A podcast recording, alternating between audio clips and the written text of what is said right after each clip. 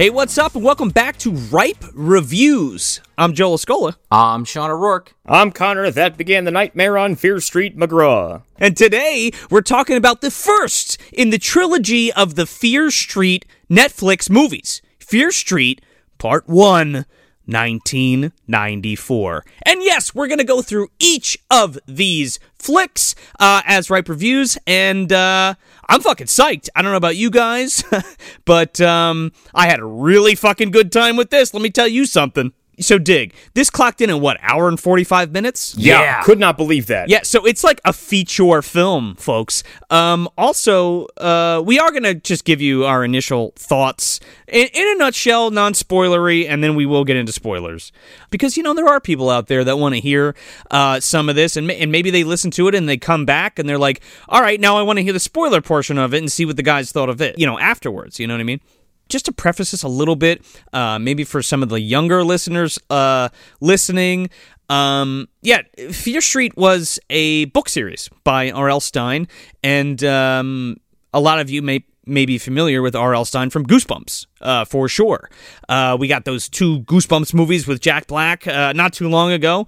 Did you guys read the Fear Street series when you were kids? Nope. No? Never even heard of it. Never even heard of it. Wow. My wife never heard of it either. Never read it. She never read Fear Street or Goosebumps. I was very taken aback by that. Well, okay, so Goosebumps I read a fair amount of. Now, Okay. ki- he he kind of lost me when he started doing the uh, you know, pick your own adventure books. I know some people really like those, but I didn't. There was a couple good ones in there. Yeah, and then I love the uh, the anthology series that was on door. I think it was like Fox, uh, maybe Saturday morning. Fox Kids, dude, they would do, uh, yeah, and they're all on Netflix now too. You can watch those. Uh, so yeah, Goosebumps. I'm all in on that. At least I used to be. But uh, Fear Street, this was new to me. Like when you told me about it, and I looked it up. I was like, oh shit, this is based on something. Yeah, I was kind of wary because I was like, uh, you know, is it going to be a Stranger Things? And I'm like, don't lean too much into that. You know, kind of do your own thing. Well, I, I don't know. I was pleasantly surprised. Connor, have you have have you had any experience with Goosebumps before we go too far into Fear Street? you read the books, have not seen the movies yet.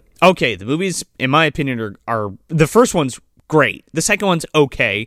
Um, I am a Goosebumps veteran. I had the entire original run of of those books, and I had a bunch of Fear Street, but I didn't have the OG Fear Street, right? So like I so put it put it this way, if any Fear Street diehard Fear Street fans are listening, I kind of got into the series late in the game and I believe my first Fear Street was um what what is that? Attack of the Aqua Apes, I think it was, which was like mutant fucking sea monkeys. Right. Sign me the fuck up for that. It was great. I love that book.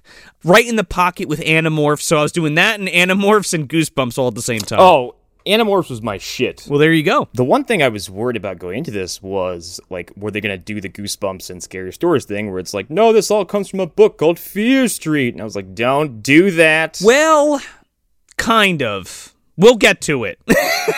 They did it in a way where I didn't even notice it. yes, I agree. Uh, just knee jerk reaction, fellas. Uh, non spoiler reviews. Go. Uh, whew, fuck. Okay. I thought it was fine. I think it's pretty ambitious and pretty fucking entertaining uh, from start to finish with a few slow parts. But like, it ended and I was like, whoa, give me more. Uh, I just had a blast for an hour and 40 minutes. Uh, my wife and I watched this. Um, man. For Fear Street Part 1, 1994, in a nutshell, it kind of captures all of those tidbits uh, from those uh, 90s slasher movies that uh, we enjoy, and some we don't enjoy but uh, improve upon them. Um, and the story that they're cooking up here, like Connor just said, feels really uh, uh, uh, natural and not forced. And uh, there's a lot of good shit in here, and I didn't know what to expect either.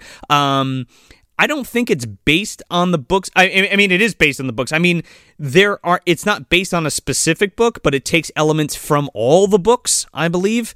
Um, i.e., uh, Sunnyvale and what Shady Side. Shelbyville. Yeah. Sunnyvale's where Buffy's from, right? Yeah, I think so.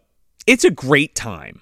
I had a lot of fun with it, um, and that is my short review. My main complaint is that there's a lot of slow parts and Really? er- anything. Yeah, I I felt like it really dragged ass. I felt like they were trying to hit like full length picture, so they just stretched a lot of scenes out. I feel like you could have cut ten minutes out of this easy. Uh, I don't agree. I agree, but I'm. It doesn't really. It like it didn't bother me. Like I can I can identify parts in the movie where I'm like, "Mm, hurry up. Sure. Um, but like altogether, it didn't. It, it didn't present an issue for me. Sure. I mean, I, I think I, I see what you're saying, Sean.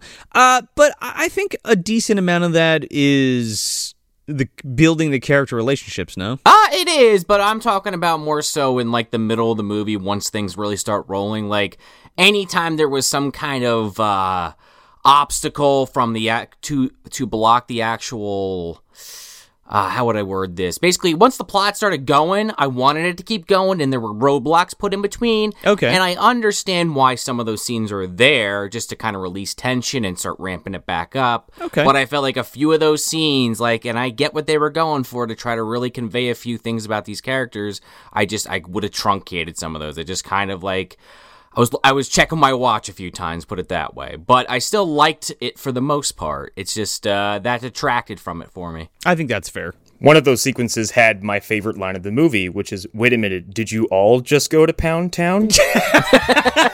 Right. Uh, well, again, I beg to differ on that because uh, there are little things that we, that we can get into, if you will. sure. So, without further ado, again, folks, here we go. We're going into spoilers for Fear Street Part 1, 1994. If you have not seen it yet, definitely go check it out. Hit fucking pause. We'll be here when you get back. Go check it out, and uh, and, and then uh, and then come listen to the rest of this. Here we go. Spoiler time. so it was the guy on the floor in the bathroom the whole time. John Kramer strikes again. Fuck, man. John Kramer in, enters the, the, the, the Fear Street universe. Fuck me. I, I own Shadyville. I put all the neighborhoods there. Housing project. I ex- I exploded and then melded into one John Kramer and came back. Yeah, well, he had he made a little pit stop over a Calabos. Put those fucking razor blade traps in there somewhere. He had to go check on his recruitment drive. John Cal- John Colab- Colabos and, and John, John. Calabos Kramer was that his middle name? This movie has a very Scream-like opening, including a yes. Man. recognizable face with Maya Hawke, who's from Stranger Things. it is Scream to the umpteenth degree, but I don't mind it. But I was like, I fucking see you. I see you. Oh yeah, I mean it's that whole thing too where they're playing up the tropes from the '90s, and yeah, they they want you to know it's Scream No, yeah. right up front.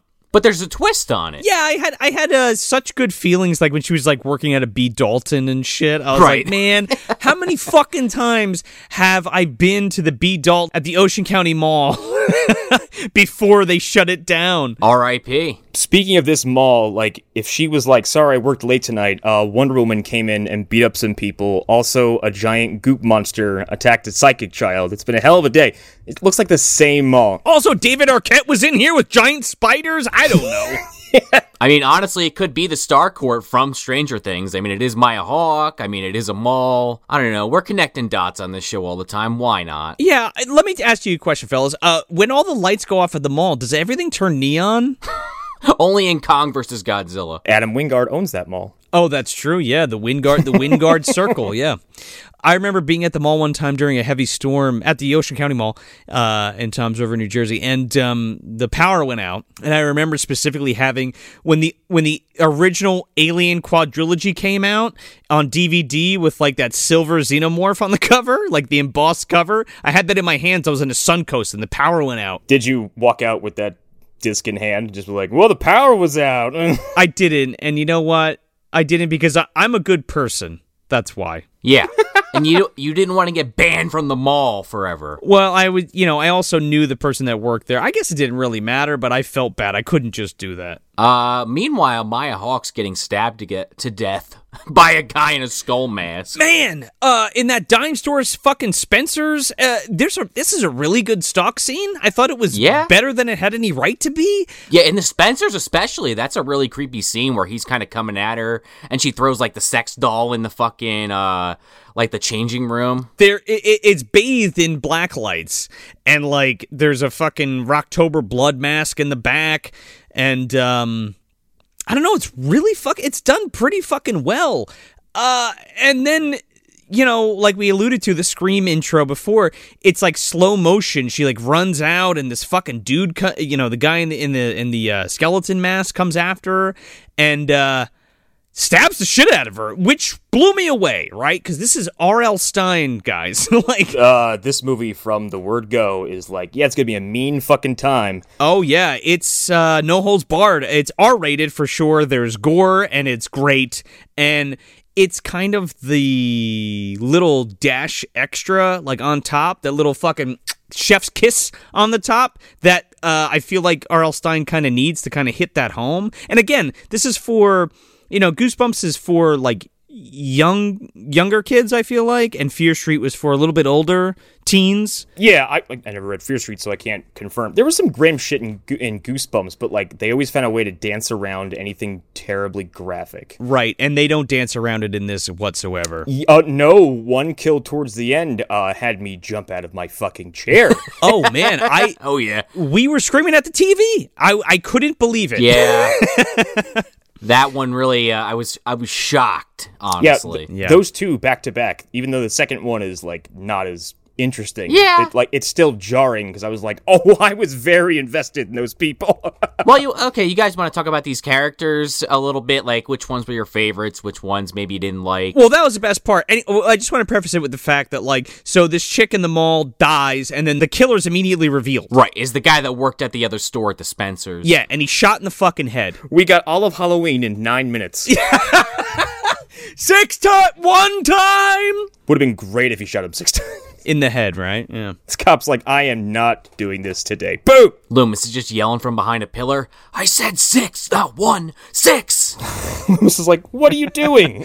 So after we after we get the kill, we kind of we kind of get into our characters. Yeah, so we we meet uh, we meet a few people. Like the main two are uh, this uh, brother sister combo of uh, Deena and Josh, and it's uh, Josh is like this fucking hacker computer nerd who's like on the AOL chats, just fucking talking about conspiracies about this like series of killings, like which is like kind of reminiscent of it a little bit. Well, yeah, and also it's a little reminiscent of uh, what were we what were we just talking about, like the Goosebumps kind of thing, or or the scary stories kind of thing, where like he is the link to the lore of the film, right? Right, and and basically he's in these uh, chat rooms talking about, well, if somebody got possessed again, just like this time, this many years ago, and they have this whole theory that this witch that was hung, uh, you know, back in 1666, which is actually the third in the series of this of this uh, trilogy, so we're gonna see this at some point, uh, was hung and, and placed a curse on the town.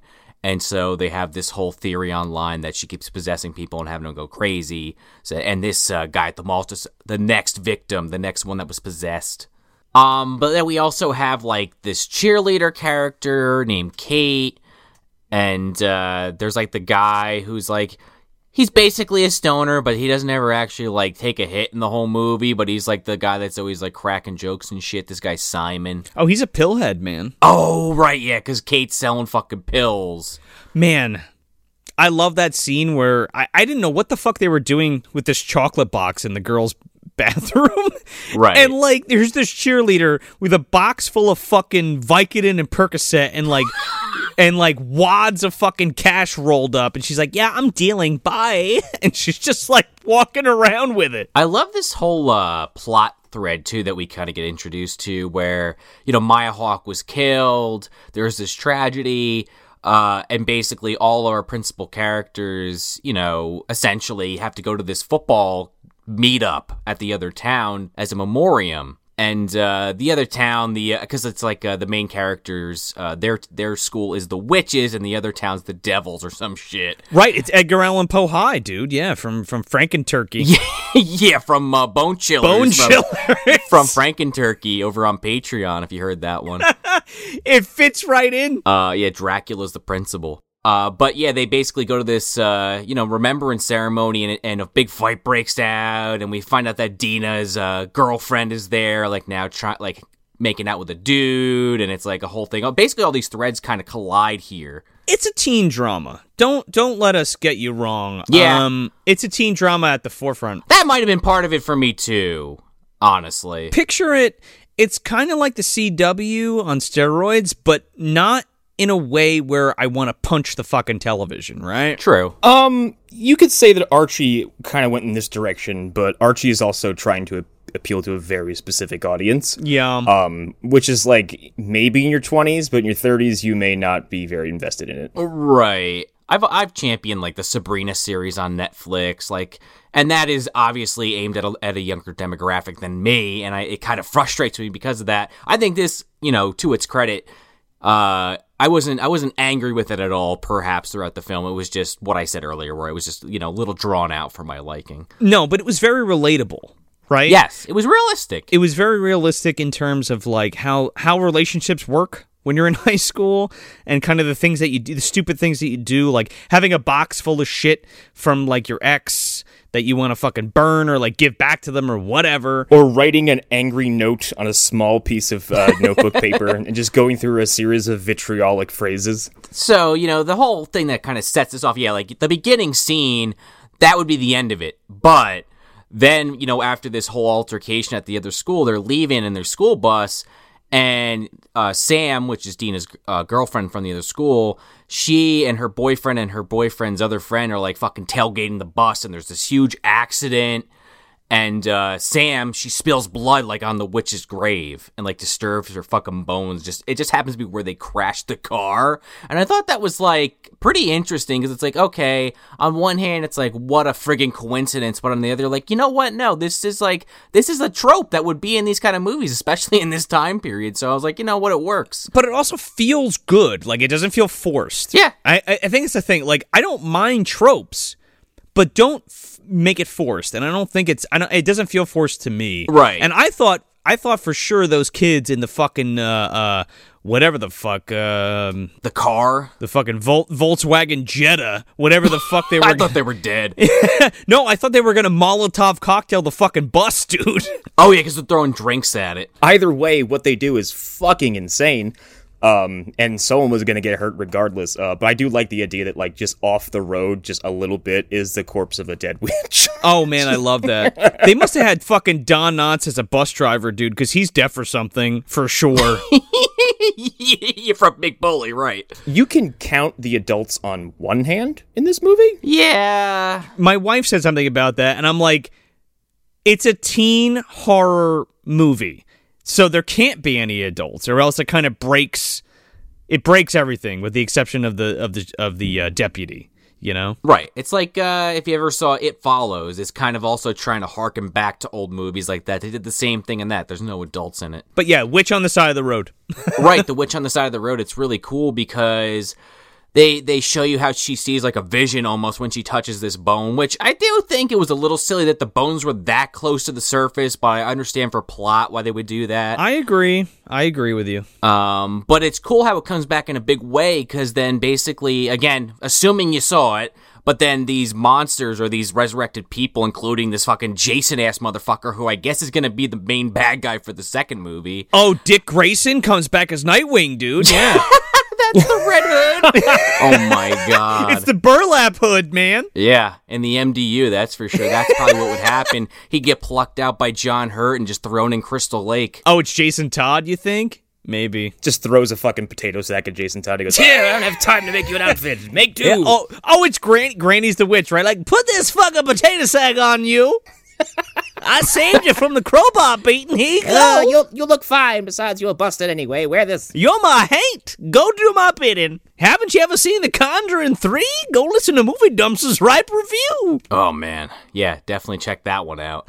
But uh, I love how they bring this back later in the movie when you find out that all these uh, henchmen or wraiths or whatever you want to zombies essentially go after her. You find out it's because she disturbed the uh the bones and it's like it's I like how the characters kind of put it together because they're not immediately figuring it out but between their knowledge of that night and the brother basically has all this information about the witch and it's kind of just like then like from that point on the movie had me hooked. Once we hit that point in the story uh, which is about 40 minutes into it, to be perfectly honest. And, you know, it seems like maybe I'm the, the odd man out a little bit on that, but I, it was losing me. And then it had me for the rest of the movie up until like maybe the last five. You also got to remember this is part one of a part three story. True. I think it encapsulates itself well in its in a in a, in a vacuum form for this particular installment. What I really liked about the fact that like you know the body's near the surface. And right now we're like, well, why the fuck is it so close? But like, we don't know the rest of the story, Well, right, yeah. right? Because uh, as this wraps up, we get a glimpse into the next story, and then you know, as Sean alluded to, the, the third story would be 1666 when the actual event happened. But like, we don't know if this witch is active, maybe because of the way this ends. Right, because I, I feel like they're setting it up that these, you know, the last couple characters that survived this are going to probably come back for the next one, and then we're going to go into some kind of flashback kind of thing where then the rest, you know, maybe it'll bookend the actual movie, if that makes sense. I think so. But I, I guess we don't know. I mean, I, I, we'll see. So I want to talk about the music real quick. Um, a lot of it was a lot of it was good and it felt good, but in the beginning it was a little forced.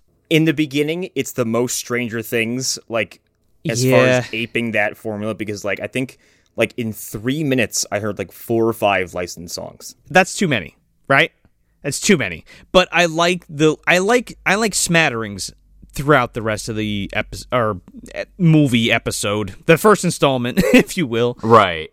Uh, that didn't really bother me, but I could see that. You know, I definitely noticed that more in Conjuring 3, just to mention that one more time. They do that heavy duty in that movie. This is true, but also this is like a teen movie, and it's and it is in the Yeah. '90s, so I get it. Uh, we get some fucking Soundgarden, we get some garbage, we get some Nine Inch Nails, we get some Yeah. fucking uh, White Zombie. I mean, it's kind of cool, man. Oh, yeah. we get we get double dosings. Josh has the uh, the white zombie blasting in one scene, and he's not hearing like a fucking fight happening upstairs because of it. Playing fucking Super Castlevania. Was he? I thought he was playing a Sega Genesis, and I was like, wait a second, what Castlevania games were on the Sega? They they also kind of dip their toes a little bit into like the 70s and 80s slashers with these uh, scenes of the uh, the skull mask killer standing outside was very much like a Michael Myers kind of thing outside like the trailers and I love how they have the scene where uh, Deena calls Sam and or I no she calls Kate and she's like hey uh, you see this guy out there because they live like across the street from each other What are you waiting for? yeah that's basically what they do that's definitely a callback to She's that. picking her nose. She's like, "What am I doing?" Huh? No, that's not what she's doing. Uh, no, but I, you know what I really liked about that? It threw me for a fucking loop because I had no idea. Like, I did not see that coming with the fucking this witch's uh, henchman, if you will. right Um, I love that we immediately find out who that killer is in the beginning. It's that kid. Yeah. And then they pull the mask off again when they're in a hospital, and it's the kid, and he's dead. I was like, that's Right. fucking great. I was like, there's no guessing. I was like, who is that? That's got to be like a copycat killer or I don't know what, another one of the witches cult or what have you. And it was the same fucking kid. I was like, this is great. I, I was super invested, and I thought it was awesome. I didn't know there was going to be a supernatural element to this. So like when I went in, at least like not so aggressively. When I went in, the the movie kept identifying itself like everywhere else as a slasher movie. I was like, all right, cool. And then like as soon as all this like hocus pocus shit starts ramping up, I was like, all right, I'm fucking in. well, yeah, and speaking of Hocus Pocus, there is a Hocus Pocus ass scene because uh, there's also just I want to mention real quickly the third uh, the third killer, the uh, Yes. the barber shop kind of killer type character. The hot babe with the straight razor. Yeah, yeah, yeah. She's pretty cool too. She keeps going after the one dude, their friend. And uh, so they basically figure out that Sam is the one that they're actually going after, and the only reason it's ever, the uh, monsters have attacked anybody else is because her blood got on them, Right, Which I thought was pretty good. Because she gets in that accident, she's like in a bad way. Yeah, we t- we talked about how she gets into that accident, and when she touches the ground, she gets a nosebleed. Her blood touches the bones of the witch, and then the witch is after her because of her blood. Right? Oh, speaking of, real quick, you mentioned the nosebleed. Yeah. I wonder if they're going to follow up on this in the second or third one because Deena, uh, also got a nosebleed at the same moment or, or right before the accident, and they don't ever come back to that. Like, I don't know if that was just like a weird happenstance or if that happened as some kind of supernatural thing that we're going to find out later, but I thought that was kind of interesting. I thought at least one of those girls is linked to the witch by blood. Oh. Like, I mean, like lineage wise. Right, right, right. Without touching it. So Sam gets connected because she touches it. But yeah, I could see that. Maybe Deena. If Yeah. Maybe that's why she had a bloody nose when they passed the grave. Before we get to the end of this, I just want to talk about some of the kills in this. Woo-hoo-hoo. Oh yeah, because they they make you wait. They are full frontal and brutal, and uh, I'm fucking here for it. Every one I fucking hoot and hollered when it happened for sure. Well, I was kind of expecting Simon to die first from the beginning. Uh, Simon lasts longer than I ever gave him credit for because every time I thought he was dead, he fucking got away. Yeah, man, they all last really long. He made me laugh too, I gotta say. So I was like, oh, the funny guys gotta go. They never make it out of these movies. Well, put it this way: by the time the the red starts kicking up again, I had already forgotten about the beginning. So so when those kills came, I was like, "Oh, we get a fucking uh Well, hold on. Let, let's set it up a little. Again, assuming you saw it. If not, here's your here's your primer. Um, the younger brother Josh, he has a thing for the the cheerleader chick selling pills. So they they share a kiss at one point because they're you know it could be their last night together. Side note, uh he's talking to like this um Dominatrix? dominatrix online, queen, whatever, and he's like this the you know, the knight of silence or whatever, the silence pauper, whatever the fuck. I thought the cheerleader was that chick, Yeah, me too. right? That that's what I thought too. And I was like, that is the sweetest shit ever. But she just fucking had a crush on that on that kid. I, I was I was into that. They share a make out fucking pound session like like uh, Connor was talking about before. Yeah, I, I do wonder though with that A- with that AOL uh, chat buddy. I wonder if that character like the like if the doors open for that character to appear in like one of the sequels. Oh, f- without a doubt, I think. Uh, but yeah, so just given that setup, because then the cheerleader, she actually is like trying to hide from the skull guy at the end because they're trying to basically. th- th- They come up with this plan if they're going to kill Sam and then bring her back to life so that they'll beat the curse. Okay. Yes, there. Well, there's three. There's three uh, henchmen. There's the axe guy, which is from uh, Camp Nightwing, who murdered all those people with an axe. Eh, He's a Jason knockoff, Jason Todd, maybe. Uh, there's the chick from the 50s or the 60s who is uh she's like a teeny bopper with a fucking razor blade that like killed all her friends and then the third one is like a skull killer or skull mask killer which Scream guy, basically. yeah, Scream type guy, which happens in the beginning of uh, this film. So there's three henchmen of the witch that are going after them. Well, and there's there's a pool of them because they show you a lots of these different killers at Shady's Shady Side. I, I think I think it's I think it's Sunnyvale Shady Side. Okay, yeah, they show them like this montage of killers they've had in this town, and woohoo! It's awesome. You have the killer milkman, you have the deformed boy. Oh, yeah, the milkman, the milkman cometh, dude. I can't wait to see his ass. Yeah, like so many. This is like three of the pool. So with two movies left, I'm like, I'm sure we're to see the fucking rest. They al- they allure to the preacher guy who killed all those kids. Oh, this preacher sounds like a son of a bitch. He's definitely going to be in that third movie. But yeah, so this last scene, the uh, cheerleader chick, Kate, she gets grabbed by the skull guy, and he just fucking loads her like down down this fucking uh, uh ramp into this like meat slicer. Dude, first he stabs her, and I'm like, oh shit, she's dead. Oh, and yeah. Then, and then she's like, okay, girlie's fighting back. Bad bitch, fucking. She like stops him with like this fucking muffin tin and shit. Oh, that was cool. Yeah, blocking the knife. She gets straight up fucking like intrudered, man. She gets fucking like in sliced through this fucking meat slicer her head. A- as brutal as you can imagine. too. It was great. Yeah, there's a lingering shot of like slices of her head like being like poured onto the ground. Um, I also like the, just the way it plays out. It's like an exclamation point from the Skull Mask Killer. He's like, "I stabbed you. You're being a pain in the ass. Here you go. You get this." Well, because it's all this tension too, because Deena has Sam like dunked in the fucking lobster tank trying to make her drown so that she can like beat this curse. Right. Okay. Let's preface it with the fact that like the the the druggy guy we were talking about before, Simon. Simon, his brother in the beginning ODs, but they saved him. So the idea is that Sam needs to die for these henchmen or or haints or whatever you want to call them or revenants whatever you want to call them to uh, disappear and stop chasing her right because the fact of the matter is somebody else survived in 1978 after the fucking slaughter at camp nightwing and she's alive and the the way that she beat it was the fact that she died and then came back to life. So they have to stop sam's heart for them to disappear and then they have to resuscitate her. So what happens is they pump her full of fucking drugs, and they're like, yeah, Oh. they're, they're like, yeah, take this fucking pile, and that'll make you feel like you're getting fucked by a unicorn, and then you're gonna take this pile, which is gonna make you real sick. But wait, you gotta wait five minutes before you take this third pile, because that one's that's the one that's gonna stop your fucking heart and kill you.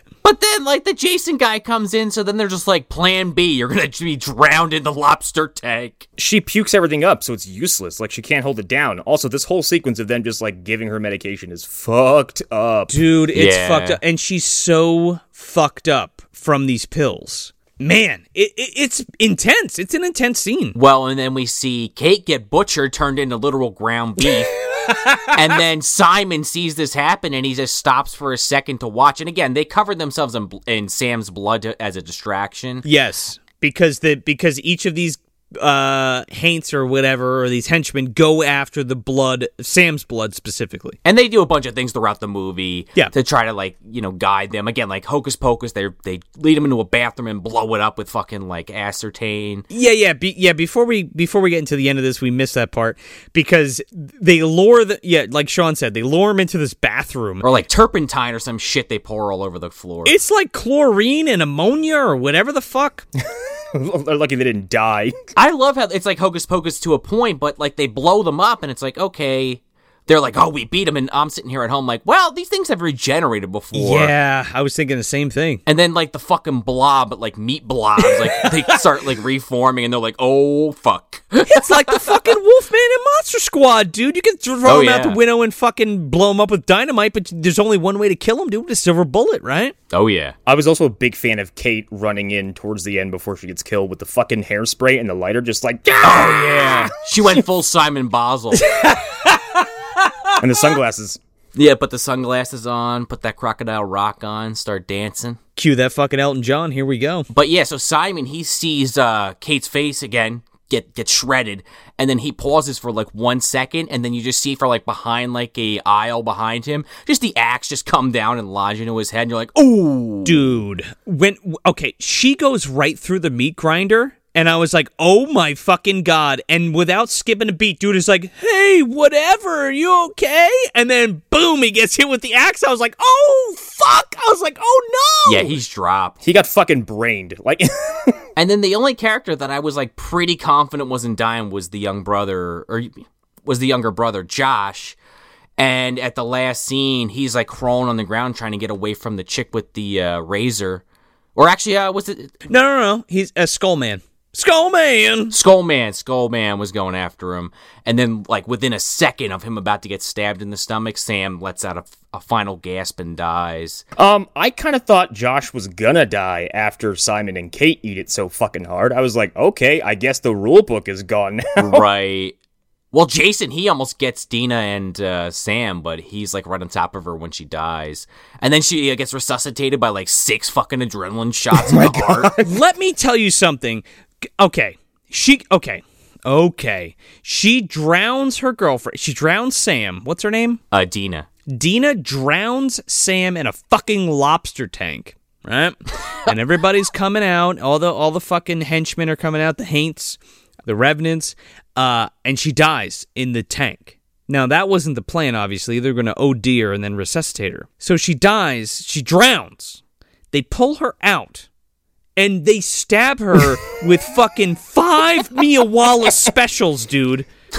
she should have got up and drop kicked them both. Like, She fucking should have. She should have exploded after she fucking threw up her sea foam or her lobster juice, whatever the fuck. She should have fucking been like roundhousing motherfuckers and busting the macarena on the fucking she, floor, man. She fucking nips up, gives them both the rock bottom, then just fucking does a people's elbow right there in the fucking store. right through the lobster tank. Uh, so yeah, she's alive, and we skip ahead some time, and uh, it basically like kind of ends with um, they get a phone call from the woman that survived before because they tried calling her at one point when they're in the hospital, and uh, she's like, "Yeah, uh, so you did?" They're like, "Oh yeah, it's fine. We killed her. She's alive. Don't worry about it. We cheated death." Devon Sawa was there. He's like, I, I told you about the plane. Yeah, exactly. There's a note on his fucking ceiling written in blood. Uh, but she's basically like, yeah, it's never over. Like, you need to watch your back. And then we see, like, this, the witch basically in her home or whatever the fuck it is, basically this brick wall that has names carved into it. And then Deena's name is, like, carved in magically. And Sam's is on there already. Yeah, they go to the fucking police station and they give their statements, and it all corroborates, and they're free to go. Oh yeah, they all they all tell the same bullshit story because they they don't want to admit what happened with. They don't want to sound crazy, but they're like, but in the process, they're friends are now being like, oh, they're drug addicts and they went on this killing spree. And they just let it happen, dude. They're just like, yep, our friends are drug addicts. Yeah. they went on a killing spree. What a fucked up thing to live with after that. Like, Deena and Sam are like together again. And it's like fine. And she like tells her mom, like, yeah, I'm a lesbian. Fuck you. I don't give a shit. And that's like a big plot point. which is- yeah, right. That's a plot point, which I did like that she was kind of struggling with that, and it was part of like the issue in their relationship, and they resolve that at the end. well, she grows throughout the whole movie as being like, you know, this is who I am and fuck you if I don't like it, which is awesome. I love that. And they all just survive this super heinous, like insane situation. well, Deena and Sam and Josh do. Everybody else gets fucking brained or, you know, whatever. Oh yeah. Plus all the extras that are just killed off screen. yeah, like Nurse Betty. He's supplying pills to them from inside the hospital. His name's Eddie, and he has a fucking B carved into his fucking name tag, and his, he's, he's Nurse Betty. Get it? We can't end this without talking about my favorite side character in this, the guy that's like the uh, custodian at the mall that gets arrested for no reason because because they're racist or something, and they're at, they're at the police station at one point, and he he goes to Josh. He's like, "Oh, hand me the keys, hand me the keys," and he's like, "Ah, Josh, Josh." Josh doesn't say anything at first, but he grabs like a paperclip, roll quiet and shit, and just kind of lobs it on the ground. And the guy puts his foot over it. He's like, "Thanks." I love that. I think they they pegged him as like a fucking like delinquent because he's like he keeps getting brought in there for like spray paint graffiti or some shit. Oh my god! I just put it together. You do you know all that fucking graffiti that's been spray painted like on the mall and in the in the and in the bathroom and shit. You think that was him? If not, he's being accused of it, but I think he's coming back in. Assume I would assume the next one because he gives uh, Josh his business card. He's like, "Oh yeah, if you ever get in a pickle, like give me a call." He's like, "I really owe you." I'll put a warning about some ancient supernatural evil in the side of the building. Yeah, Did you know there was a fucking witch buried over there? You don't fuck with that shit, all right? he's like he's like in the same union as uh, Cliff uh, Curtis from fucking House Two. Cliff Towner, here's my card. Yeah, yeah, yeah. He's that's what was on the card. Uh, he's like graffiti artist, uh, custodian, adventurer. I just I wanted to mention that because I thought that character was pretty good. The little bit he was in, he has like five lines, but yeah, I liked him. And then the uh, the the movie basically ends with uh, Josh writing that like that that note to that that mysterious person online because you know the news is that they were drug addicts. And he's like, no, Kate was brave. Kate and Simon, they were my friends. And he's he's trying to like you know spread the good word and that it was all made up. That they didn't ki- you know that it was these monsters and it was the witch. And then it's kind of like, all right, uh, next time on Fear Street, uh, no warning for the spoilers from the next movie. Thanks, Netflix. Well, wait. Well, wait, because Sam becomes possessed, like you said, and she stabs Deena. Oh my! I, t- I fucking forgot about that. Yeah, man, and I thought she was fucking dead. I thought she was toast. Dude, they have a they have an off-screen Kill Bill brawl upstairs while her brother can't hear them over the Rob Zombie. That was great because you think the movie's petering out. You're like, okay, they resolved everything. Yeah, l- listen, I totally forgot about it. I watched it last night and I forgot that happened, and I love that. Yeah, they're like in her bed, and then she like gets possessed by the witch. Like Sean said before, there it cuts to the witch. Now, guys, I don't think that this is the original witch. I think there's another person that is Maybe. uh, carrying on the uh, the legacy of this witchcraft. it could be a descendant or something like that. I think 100% it's a descendant because we see this person sitting in this like black cloak in front of a fucking fire doing the fucking séance or whatever the whatever magical bullshit and then on the fucking wall Samantha's name gets etched into it like Sean was saying. Right, right. Ah, what the hell happens that she breaks the hold on that I can't remember now. Well, she fucking wraps. So so Deena wraps her up in a fucking phone cord, Oh, right.